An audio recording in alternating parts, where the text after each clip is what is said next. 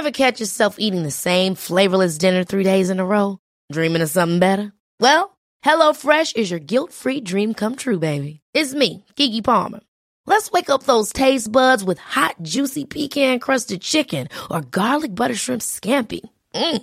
Hello Fresh. Stop dreaming of all the delicious possibilities and dig in at HelloFresh.com. Let's get this dinner party started.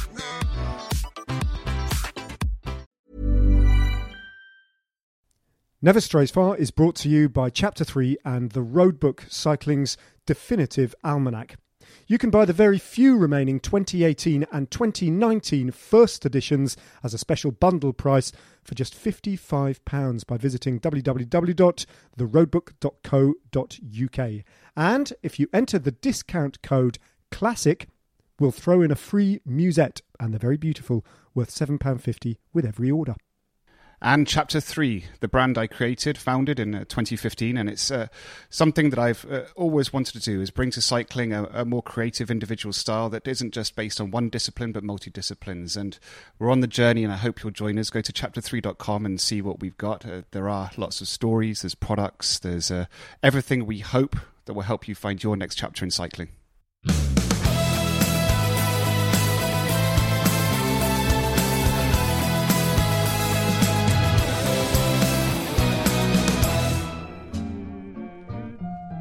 Come prima, più di prima t'amerò.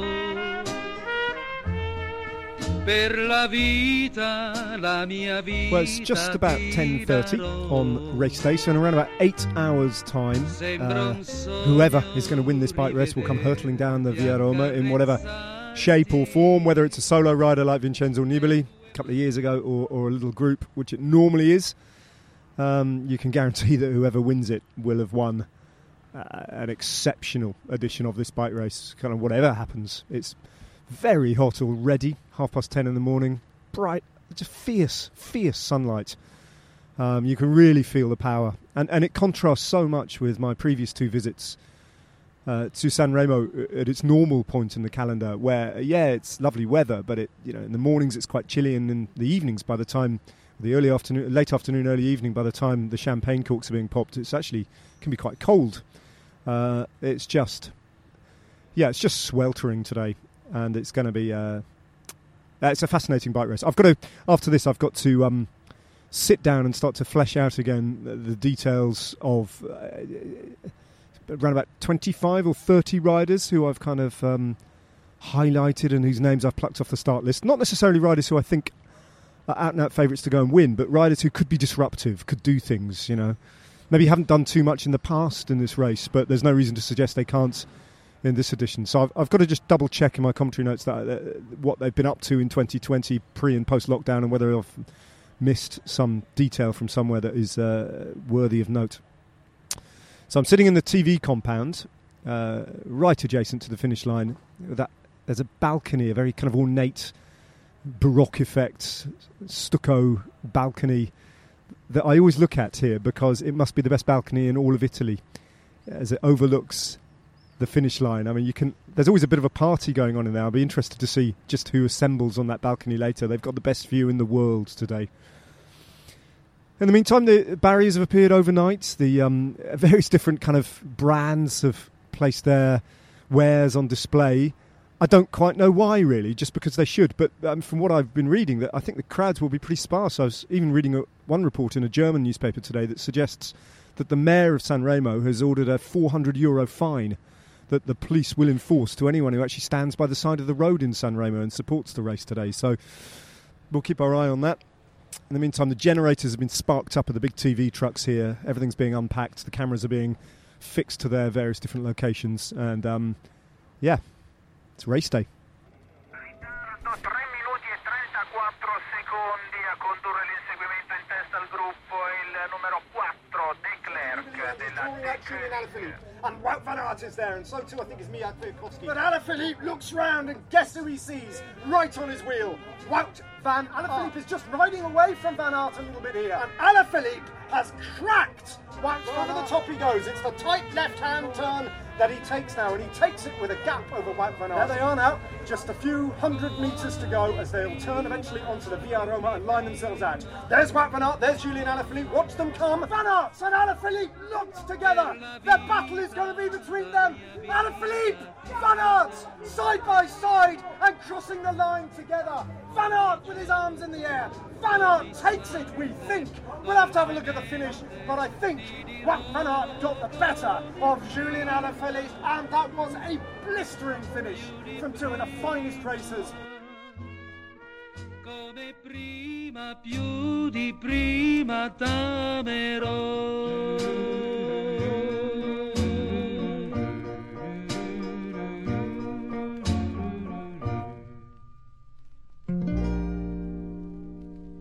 Ned, what happened? I only watched the last 30Ks and it was thrilling. It really, really was. But I, I sometimes I stop myself and I think, do I just say that? Am I such a schlug? Am I such a schlug, David? Do I like bike racing so much that I can watch any bike Ah. race and I'll come away from it and go, "Oh, I love that." I mean, is it just you know me well enough now? You can be honest. Am I too much of a schlug, or was that? well, was that first of all, first of all, I- well, first of all, you have to um, we have to explain what a schlug is. because although we are now very familiar with the term, I didn't know it until you introduced me to it, and uh, I think the the the legend introduced you to it. Bob Roll, Yeah, Bob Roll, the American, the ex uh, racer himself, um, who commentates for the American network, he introduced me to the phrase. And it's kind of like only works really if you've got an American accent. It's one of those words, isn't it? But he refers yeah. he refers to um, he refers to it's really dismissive actually. I'm not sure what to say. you know. No, no, no, no. It's not. So I'll, I'll, Yeah, help you go with on. it because I thought it's a really. I, I think it's a really. it's a lovely term because in the sense that uh, you have these hyper fans that come to races, and uh, when you do the job we do, and you're at the end of the day, and it's lovely to meet all these people, but you'll have people that ask a few too many questions, and Bob has referred referred to them as schlugs Yeah. because and, and there is a translation for it but he's like they're the people that they're lovely but they ask a few too many questions Yep. than need to be answered And occasionally um, there's personal space issues, isn't there? There's the phenomenon of yes standing standing just slightly too close to you. And as you say, just maybe overstaying your welcome by about 30 seconds. Not much more than that. it's not much No, it's not much. It's, just enough. no it's, not enough to give you an entry Yeah. ticket to Schlugdom. Um, so but but you're right But I am think you I am you do you you you are you are a schlug and you, you, oh, he's finally called it. You're a schlug. a schlug. But I'm a schlug. When I watch Milan San Remo, I'm a schlug. And uh, I I was the last 30 Ks, only got a hunk, so it's um, I went with the family and running around and kids all over me and got it. And then it ended up with me and my sister. We just went into full schlugdom, me and my sister, because we were just WhatsApp messaging between each other about the race. Not as her as CEO of Team Ineos and and my career, just me and her as brother and sister, loving bike racing, going, "What's going to happen? Oh, this is going to happen." I'm telling her this. She's like, "No, this is," and it was brilliant because Milan San Remo has that effect because so little is known. It's such a random race that you end up. Um, uh, in the joy, uh, the longest bike race in the world, and I think this year was the absolute longest, 305 kilometers. Yep. I think I saw Longest and hottest uh, so ever. l- longest and hottest ever, and yet it's also claimed as being um, the simplest monument to finish, and yet one of the most difficult to win. Uh, and it's which is a, which is classic cycling for me. There seem to be, yeah, there seem to be a thousand ways to lose it, and only one hidden way to win it, isn't there? It's just remarkable, and it's it's in some ways it's much maligned as a race because. You know, you do hear people from time to time saying, "Ah, do you know what's so boring? Because you're just waiting for the last two climbs," which is to some extent true. But the last two climbs are only the last two climbs because of what went before, aren't they? You know, Yeah. to some extent. One hundred percent. I've always said that about bike racing. It's there's this lovely. Um, it's counterintuitive in the sense that And uh, I mean, you you introduced me to the idea that it's a lot like Test cricket, and I think much of our audience is British. They'll understand this, although I'm British and I don't really understand Test cricket. Cricket, you will watch it for hours and days, and there is this crescendo that just makes it all worthwhile. Yeah. And we have that in stage races, we have that in everything. But Milan San Remo, we are guaranteed every single year to have that crescendo. So it's the longest bike race in the world, and yet it all happens in the final thirty minutes. You know who else is a So, sh- you know yeah, you, I love it. you know who else is a schlug? You're a schlug. Who? I'm a schlug. Your sister's a I'm a schlug. schlug, yeah. Pete Kennaugh is a schlug. Um, uh, my my schlug. commentary today was occasionally interrupted by my phone pinging because Pete Kennaugh was watching it and he couldn't contain his schlugdom. So he, he was texting me. He was so excited by it. And when Gaviria popped, I got this little message, obviously misspelt, you know, like that. There goes Gaviria, like that, loving it. And then I, and the, after the race, and a bunch of other messages. And then after the race finished, I said, just as I was walking back to the hotel to start recording this podcast, I said, "Some bike race that, Pete." And he goes, "You can actually hear him say it in his Manx voice." He goes, "How good? Love that race!" Like that. And and I said, I said, I really wanted Begbie to win, right? And then I thought, Yeah. or Gilbert, because he was in the mix right at the end as well. And Pete said, the only race, the only race where literally sprinters race climbers. And I thought about that, and I thought, he's kind of right, isn't he? Like it doesn't, it doesn't Yeah, ever yeah. happen anywhere That's an- else. and then I reminded him of That's a brilliant. I reminded him of Yeah. the of the, That's the order across the insight. line in 2018, which is just Hmm. every time you look at it, you go, "Oh yeah, that's that could only happen at Milan San Remo, literally only." Hmm. And that's 2018 is first place Nibali, second place Ewan. And if you want to sum up Milan San Remo, that's it. That's it, Mm. not it? I I agree. Um, I agree, and I've got so much to talk about the final 20k. go on, so go on, because I'm talked out. we, Talk we- about it. No, yeah, but I'm just thinking because there's there's a few things on this. It's because the reason for the Never Strays podcast, and especially this one, which is a special race edition, is you've been there. You get the build up, you get the tension, and it's in August now instead of being the first monument of the year.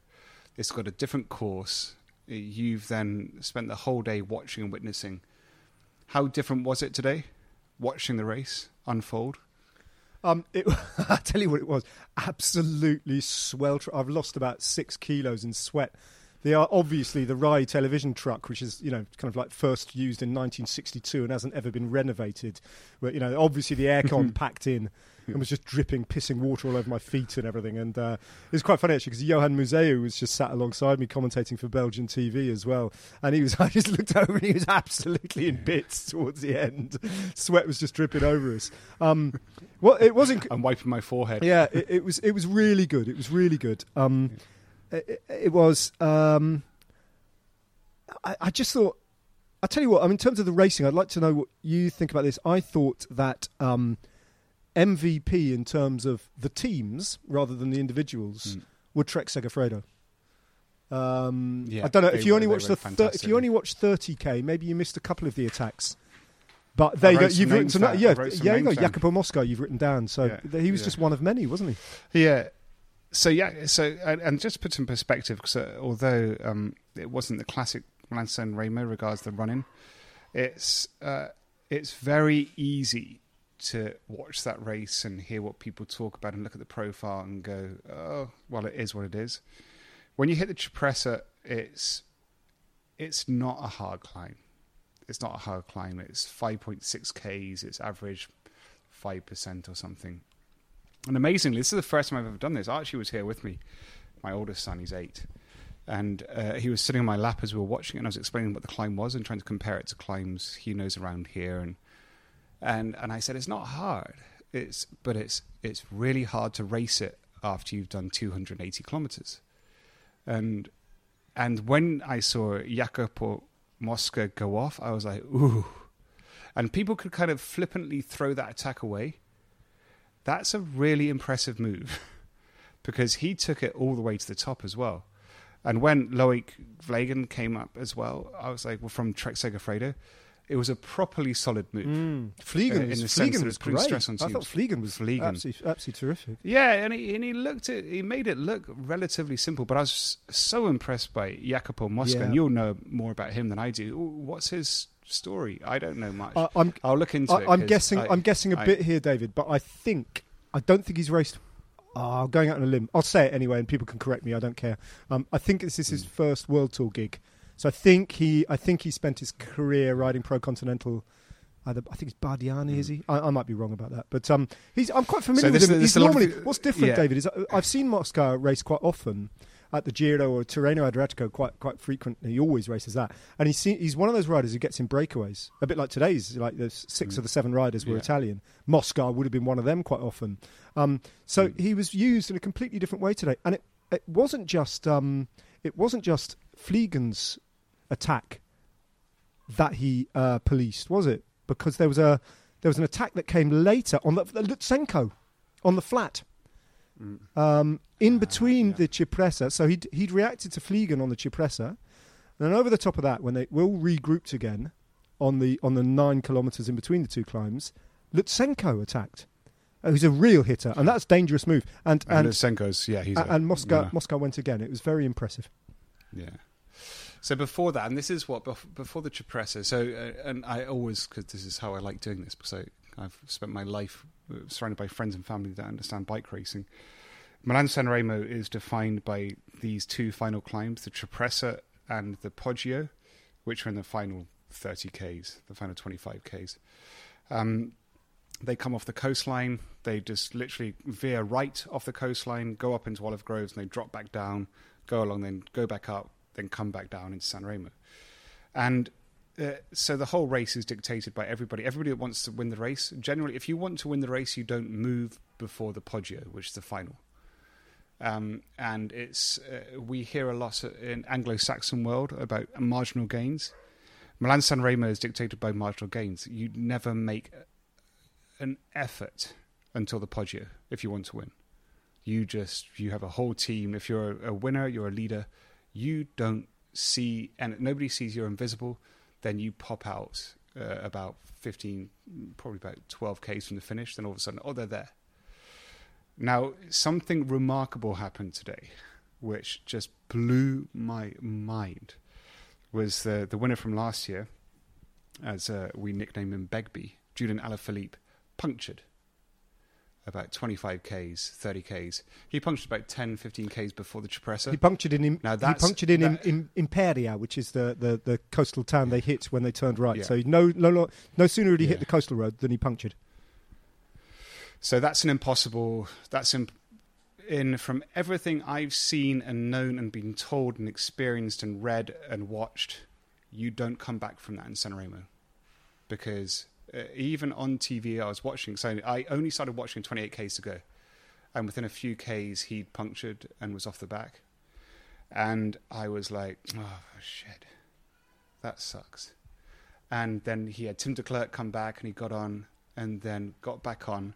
But it, it, it was literally a lost cause. Because if you've ever been in that race, and I have been, everybody is racing at absolute maximum output at the front of the race. And it's on these roads and it gets strung out over 800 meters a kilometer to the peloton. And it was over. And so then I was like, well, he's done and he'll try and he'll fight because he's, he's Julian. And then eventually, when it came, watching Jacopo Mosca, Vliegen, these things happen, all the race, I'd totally written him off. And then we got to we got to the Poggio, and I was like, oh shit, he's there. Impossible. And that's just so much credit to him. So then uh, the race went pretty interesting, I think. So that that was just uh, before we get into what actually happened on the Poggio. I think it was that already is just so phenomenal. Yeah, I c- com- com- completely. Um, one of the stories of the Cipressa was um, Daniel Oss. Daniel Oss uh, was after that move that you've detailed, the Trek Segafredo move with um, Circus Wanty Gobert, who who actually deserve a hat tip because they lost their man for the day, Danny Van Poppel, who was one of the riders, including Matteo Trentin, who crashed, and they just adapted. They flicked a switch and went, all right, so so now it's Plan B. So you know, Vliegen attacks on the Cipressa, and then later on the Poggio, Aimé De Gendt attacked to some effect as well, and he was paired with another Trek Segafredo rider. Anyway, Daniel Oss shut it down for Bora-Hansgrohe, hit the top, shut that move down, got on the front on the descent, started ripping it up, nearly crashed into a TV motorbike, unclipped his right leg, wobbled, nearly went over the edge, and then turned that life threatening moment into an attack.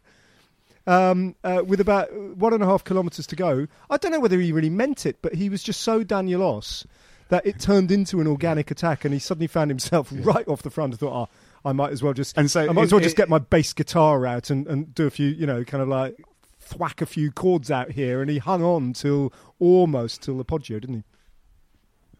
So, incidentally, during that moment that you just referred to, uh, because I was uh, in this constant dialogue with my sister and messaging, uh, and after that that moment, and then watching the Sh- Cipressa descend, and then I think the kind of the the legacy of what happened to um, in in Poland to Fabio Jakobsen, It's yep. just to Fabio Jakobsen.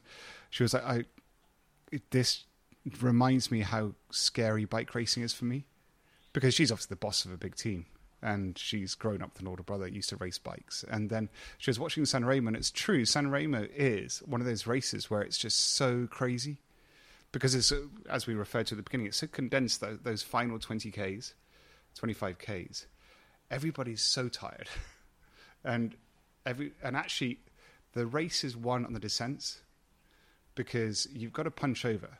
But if you don't uh, hold, get over, and then are completely mad on the descents, you you don't stand a chance. And uh, it was at that moment you just referred to it. Oss was unclipping his foot and going round. She just sent me a message and said, "Oh God, I forget how scary bike racing is for me." And just because each one of those people is somebody that she now it used to be her older brother. Now it's people that she she is responsible for as CEO of Team Ineos, and it's she. So it was it was really nice, kind of having that. And I was like, oh, they're fine. Don't worry, they love it. Oh, the families, su- the But, um, families suffer, David. Their families suffer. I remember your, can't remember Yeah. which you'll be able to remember probably.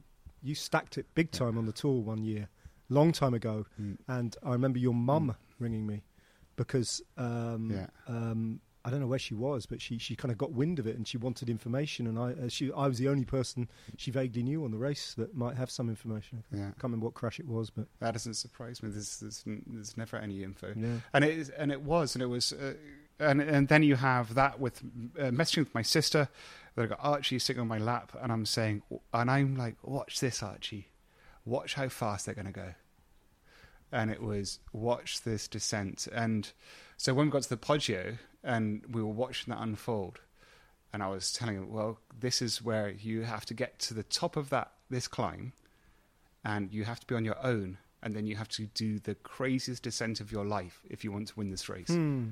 And it was, uh, it was just so, cause, and that's the beauty of it because it always happens the same way.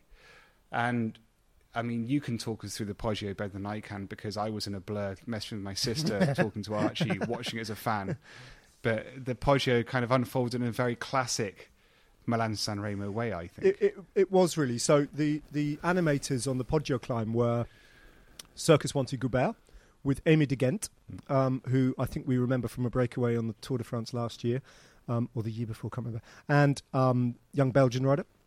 He went and he was good. And um, he went with Gianluca Brambilla, uh, who used to ride for Quickstep, rides for Trek Segafredo now. And he was like the only Trek Segafredo rider apart from Nibali who hadn't yet attacked. So you knew that this was like the penultimate move by Trek Segafredo before the big one, right? You just knew it. And actually, Brambilla was good, but didn't last very long. Um, and, he, and he kind of cracked, and then Aimé De Gendt went past him. And as soon as um, as soon as Nibali saw that Brambilla had basically just blown up, he went. That's when the shark went. He just went boom. The camera slightly missed it, so you cut to it slightly after the attack, but straight on it was Yeah. Julian Alaphilippe, straight on Nibali's wheel. Wout van Aert had reacted half a second later than Julian Alaphilippe, so straight away, as those three went, he was on a he was on the, slightly on the back foot, and Alaphilippe had picked Nibali's wheel just that fraction of a second better. Um, so Nibali was off. N- Nibali didn't last long, sadly. He, he, he faded pretty quickly, and Alaphilippe just soared past him. Absolutely ripped past Aimé De Gendt as if he was the irrelevance that he wasn't because he'd been animating the race. Um, And and then this this, this fascinating duel all the way. So the Poggio is a strange climb, isn't it, David? Because there's these hairpins at the f- the, f- the the top end, uh, sorry, at the bottom of it, and it's the steepest at the bottom in the first two k, and then the closer you get to the top, the more it flattens out actually. So the longer they got into the Poggio climb, the less it favoured Alaphilippe. And and but he, Yeah. but he just went he went so deep, knowing that okay, if he can get if he can get four seconds on Wout van Aert, then it really isn't far to the Via Roma from there. Hmm. But if he can only have two, if he only has two seconds over the top, it's right in the balance. And I think he took about two seconds over the top, but he was still so committed to the descent. And Van Aert had gone mega deep, A- and yet they neither of those two were guaranteed to be clear of 20, 20 riders still in the mix behind them, including God knows who, frankly, because it's Milan San Remo, isn't it? You know, you're going. I have no idea. I mean, I kind of know that. Well, I think we knew already that you and the really fast guys weren't there, right? We'd seen Bennett crack. We'd seen um, Right. Bouhanni Pop- go out the back. pop- We'd seen pop- Caleb pop- Ewan actually went on the Cipressa, Yeah. which slightly surprised me. So Yeah. a bunch of those guys we knew weren't there. But you know, I mean, look, I'm showing you my commentary notes, David, which we can put on the website or something or whatever. We'll put on the, Yeah, but look, yeah, we'll I mean, put on the website. So yeah. these aren't people who are going to win the race, but there are people who you've got to be a bit worried about potentially. You know, riders like riders like Ivan Cortina, riders like Magnus Cort. You know, guys who've Yeah. got no immediate track mm. record to speak of necessarily in Milan San Remo, but if they're in that group, they're a real problem, right? So you've got this group of total randoms who you're not sure what's going on behind, and they can get back on.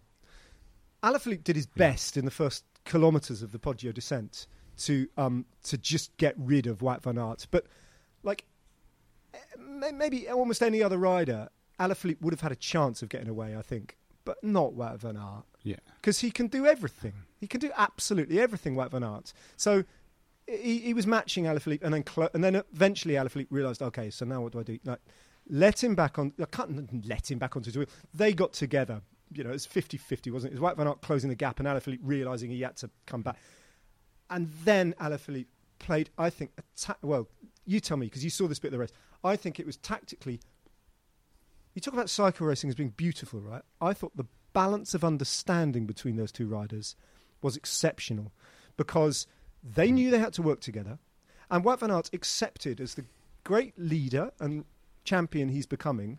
I think he accepted his status as favourite, and he understood that, Alaf- that he would have to get on the front. He would have to sit on the front, do the lion's share of the work, and Julian Alaphilippe would sit on his wheel and only occasionally go through. And I, I thought that was actually that that kind of instant understanding between the two was remarkable. Actually, uh, I, I think I've often brought up in our commentary is my love and still basic understanding of game theory.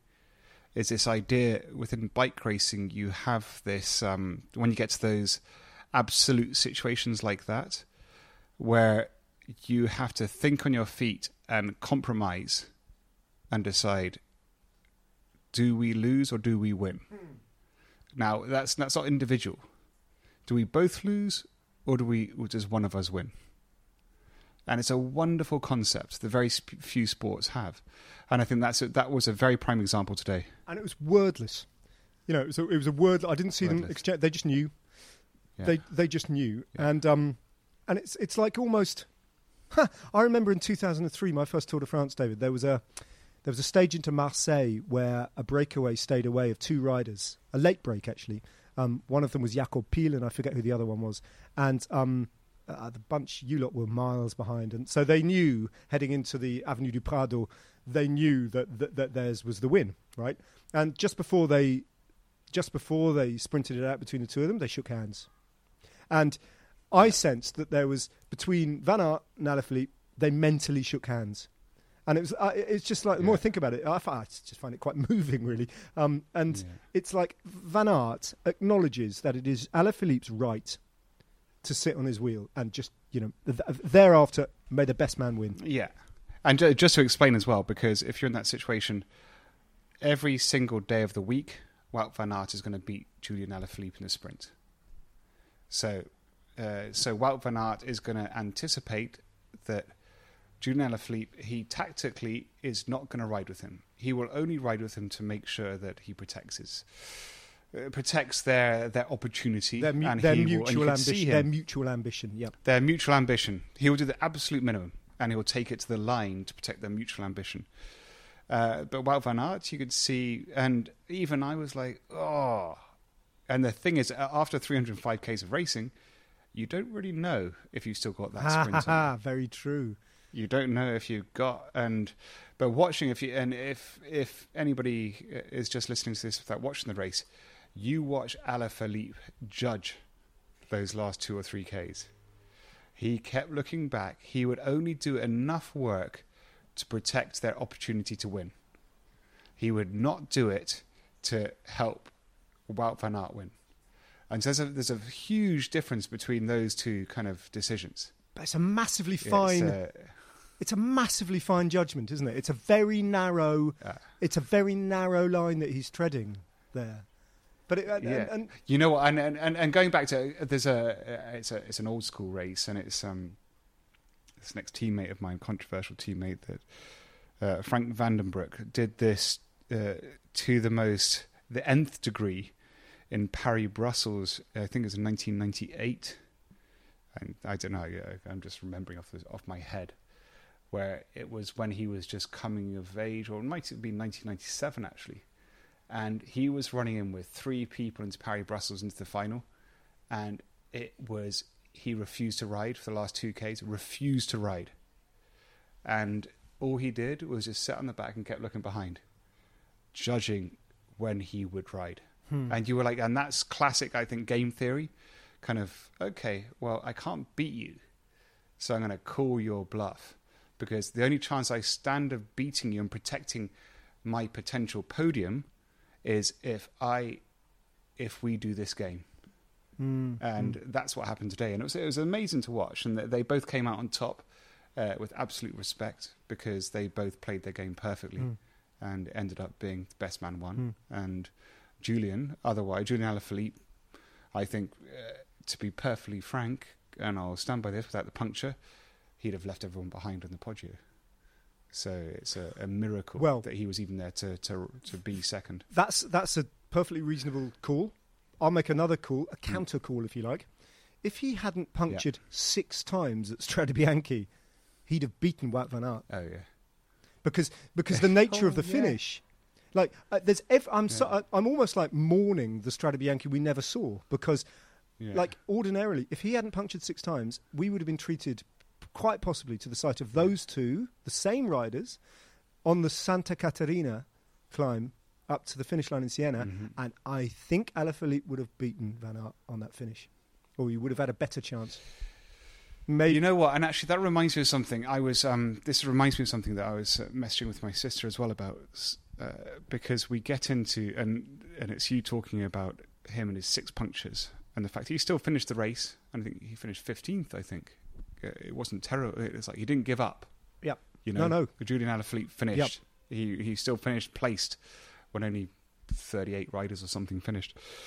And we're we're in this very big habit at the moment of talking day by day, day by day, Yeah. because we have a very much in the Anglo-Saxon world we base the sport around stage racing, and so we're still trying to figure out within the Anglo-Saxon world why we haven't developed a one-day racer. Now, a one-day racer just does today, and they don't do day by day. They go, all right, today I, I'm all in, and I'm going to do everything I have to do today, and I won't give up. And that was Alaphilippe in Strade Bianchi, and that was him today puncturing. It's, it, there's no tomorrow. You go yeah, yeah. and it's such a wonderful concept and that's not you can't uh, you can't marginal gain that you can't teach somebody that that's uh, inbuilt character Mm. that says i will not give up today Mm. this is i don't care about tomorrow Mm. And Alaphilippe embodies that for me and i think the way he raced today and i think Wout van Aert the way he's racing is embodying that they are they race for today they're not day by day So much to talk about, David. Yeah. But I, it suddenly occurred to me. You know the the phenomenon in six day track racing that used to be very common back in the heyday of six day races. Um, uh, on the continent especially, that the last race of the day would be called the race of the unknown distance, because um, the race organisers would put the would put the guys on the track, um, not knowing where the finish line was, and they would keep them rattling around the velodrome for as long as it took until the beer kegs were all sold and everyone had had their fill. Literally, that's uh, that. that's, they they just screw the public for as much beer money as they could, and then they'd ring the bell for the last lap. I mean, that's genuinely how it used to work. I remember Hugh Porter telling me that he did a, you know, up on the boards at kind of midnight. and he raced for an hour and a half until one o'clock in the morning, and then they rang the bell like that. So, so, so, so, so it's a tra- it's a weird track thing, right? But do you know what? The Tour de France this year is the race of the unknown distance. It is. It's a mystery distance. It's a. It's not day by day. It's today. It's today. we race for today. We race for today. Tomorrow doesn't exist, and that's an amazing concept to think because that's that's actually what bike racing is. It's about well, Yeah. and and and I and I always go back to this idea, and I and I try to do it with uh, children. I think I, you don't give up. Hmm. There's no, there aren't any second chances. You if you crash, you get up. If you puncture, you fix it. If you if it breaks, you'll get another bike. Just get back on, go, because that's what bike racing should be. It's always about today. It's not about tomorrow, and it's um, and I think and uh, and I'll, I I'm not because this is this is not our um our main job, Ned, by far. Where Well, it's not. It's to not. Let's be honest, David. um, It's not really a job, is it? It just costs us money. It's not a job. It's just it's a passion. It just costs us money. It's a passion Do you know, project. the Italian it's just an opportunity for us to talk the about it. Italian music that I used, right, in that l- little feature at the beginning of the podcast, that cost me ninety nine p. had to download that. It's not a job. This podcast cost Yeah, we had to we had to buy. I have to buy batteries every we had to buy and the software to do it.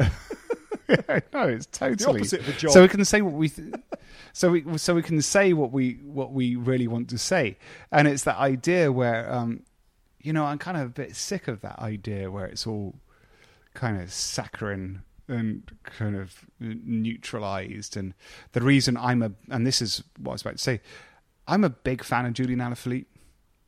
I think he embodies what the ethos of why why I fell in love with professional cycling is. You don't give up, and you race today, not tomorrow, and you just do it. And there, there's no algorithms to create that. Yeah. There's no, there's no, you know, and I and I and I I hope I th- I hope he serves as a great inspiration. I I would love that he's the type of bike racer that if my children, God forbid, did want to get into bike racing, that that's the sort of character they take as an uh, an icon, as a as a hero, as a aspirational character, because he doesn't give up. Yeah. and you think and he just races for today. And so uh, and so yeah i'm happy to say that because that's why i fell in love with it. And uh, for Wout van Aert today after everything he's been through uh, I, I think his win. And let's not uh, i think the way he's i think this has been a renaissance for him i think it's given him a, a reset button that wouldn't have happened if he hadn't had that crash last year He's managed to break himself free, free from the shackles of Mathieu Van der Poel. Because I think he was shackled to Mathieu Van der Poel. And now he's totally broken free, so he can be his own bike racer. Yeah. I mean, And he's, oh, he's- David, we could yeah. honestly, I could talk for hours about this bike race. Mathieu van der Poel, you flagged it up last time we when we st- spoke after Strade Bianchi. He had a heavy cyclocross program. He won, 20, I think, twenty-one major cyclocross races, as well as the national championships, the European championships, and the world championships. And Wout Van Aert didn't race any of them because he was recuperating, right? So I think that is a factor. And there was so let's just talk briefly about the group behind because one of the riders we did see in that group behind was Van der Poel, and with about a kilometre to go, he was he got on the front. Well, he was exposed really. He, he found himself on the front, and you thought, oh, oh, here we go, it's Amstel Gold all over again. He's just gonna he's just gonna lead everyone out and then win the sprint. But he didn't actually. He looked round. He looked round, and so I think he's a bit relatively. I think he's a bit cooked, and and um, Van Aert has clearly just ripped past him in terms of form right now as things stand. Um, You know, there's, the there's other a- the other thing that's going on behind that made my heart leap a little bit, David, is was the Go site of at one point. The, at one point, the helicopter picked out Matej Mohorič on the on the front, and on his wheel was Philippe Gilbert. And I went and and um, we'd been messaging. I messaged Phil Gill just a couple of days ago to wish him all the best. And Steve Cummings, who I was commentating with, who obviously knows him really well from BMC days, had been chatting to him as well. Both of us, I think, just went, "Oh, go on, go on, go on, go on, go on, make this happen." That would have been almost But the Ned, best, uh, the best story. expla- e- exp- explain to our listeners why, Why? that's so important. Well, the reason is because he is in the modern era. He's the only rider who's been proven capable of winning. He he has won um, uh, Liège, Bastogne, Liège. He has won Lombardia multiple occasions. He has won now Flanders, Paris Roubaix. That's four of the five monuments. The only one missing was Milan San Remo, and they are such different races, all of them. It seems impossible. Um, but but given that he didn't win and that Wout van Aert did, the discussion I'd like to have with you is is Wout van Aert, who has started winning races earlier than Philippe Gilbert in terms of age. Gilbert is 38, Wout van Aert is 25. Um, is he the monument man? Because he, he he can win Flanders, he can win Roubaix, probably win Liège, Bastogne, Liège, but maybe not Lombardia. What do you think? I think yes. And I think also, I think it's a brave new world in professional cycling. I think we have to wipe the slate clean because the the bike riders coming through now, they're a totally different pedigree to what the history of the sport is based on. These these kids are amazing, and and the sport's changed and things are different. But I, you know, why can't Mathieu Van der Poel win all of the classics? Why can't van Aert? Yeah, why can't know, it's just- turn himself to things? Why can't you know? And it's you just think it, that's what's so exciting about the sport. And I saw your tweet uh, yesterday or something you were saying about the, the excitement of, of what's happening with this. Uh, the o- the new opening, the new normal of the cycling season, all these new people coming through, Oh, which is really exciting, David, but it's, just terrifying. so exciting, isn't it? There's, it's terrifying. Alexander Vlasov. Suddenly he's an acknowledged hitter, right? We all, oh yeah, obviously Vlasov. Obviously he's brilliant. You know, everyone knows that. But then you look back further. He couldn't have done that ride without the support of um, uh, Tejada.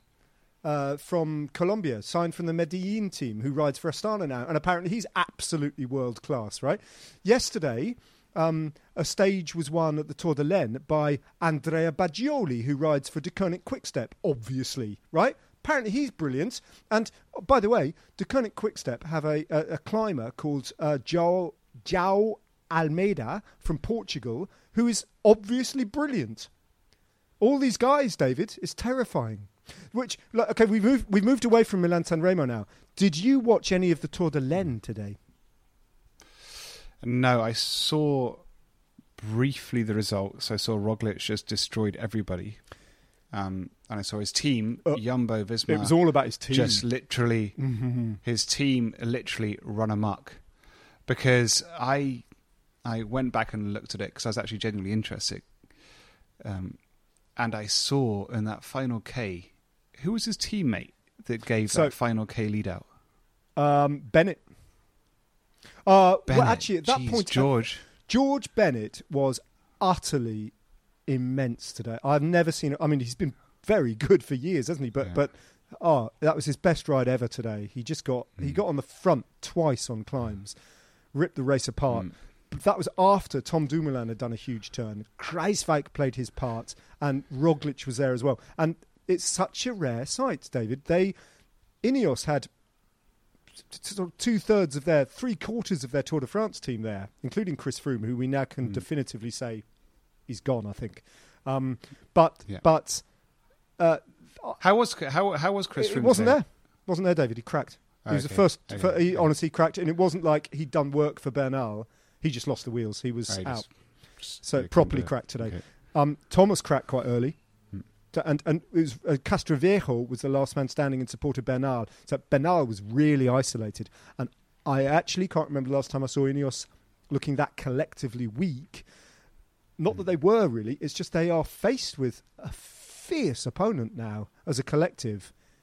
I mean, they really can are. I can I just say something here, which is literally from my experience of, of teams, uh, bike racing teams and teams in general. I think uh, Jumbo Visma, Jumbo Visma are in such an ascending spiral. They and they've got nothing to lose. So uh, forget all the the amazing support, how they're doing everything right. They're doing everything I think exceptionally, recruiting the right people. They've got everything sorted out. They're doing all the science of marginal gains, but a, a, a general kind of let's say spiritual level within the team, I think they're just out there to beat everybody, which is a which is a really kind of which is what Sky and Ineos used to be, and I think they they still have it. But these guys, they haven't won a Tour de France yet.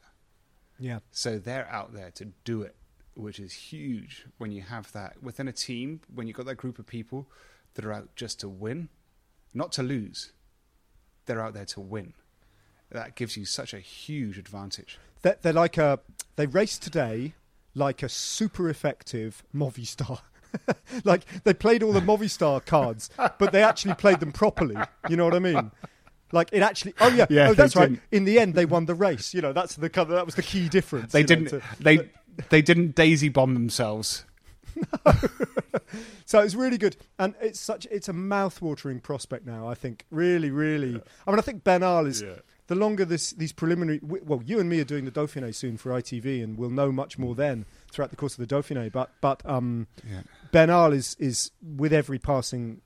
You know, race day. He's he's just laying a staking a claim to being the. Oh, I mean, let, let's. be- Let, I mean, if we if I'm going to be boring, no one is going to beat Bernal uh, in the high mountains over a long run. The fact he, he could even match Roglic as well as he did in that sprint, when he's not physiologically designed to do that, yeah, is hugely impressive, and also the attitude he has. So Bernal uh, on his own, and again because we're not because I can be biased, Bernal could will walk over Roglic uh, in a Grand Tour, but when it comes down to team behaviour, he needs his team.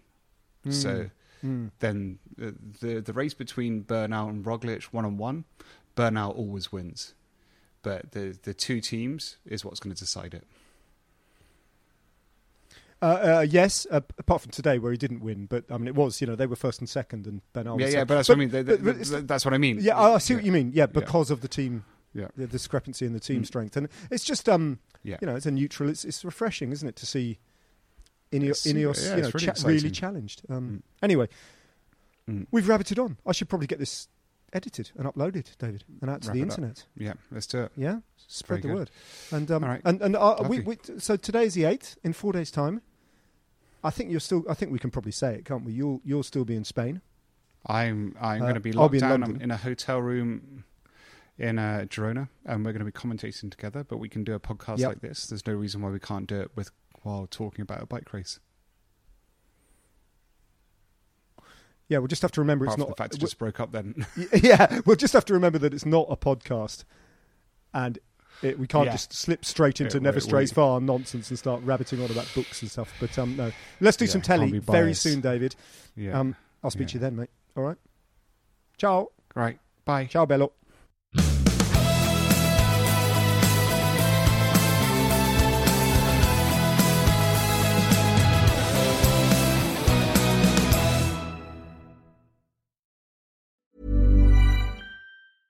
Ever catch yourself eating the same flavorless dinner three days in a row? Dreaming of something better? Well, HelloFresh is your guilt-free dream come true, baby. It's me, Keke Palmer. Let's wake up those taste buds with hot, juicy pecan-crusted chicken or garlic butter shrimp scampi. Mm. Hello Fresh. Stop dreaming of all the delicious possibilities and dig in at HelloFresh.com. Let's get this dinner party started.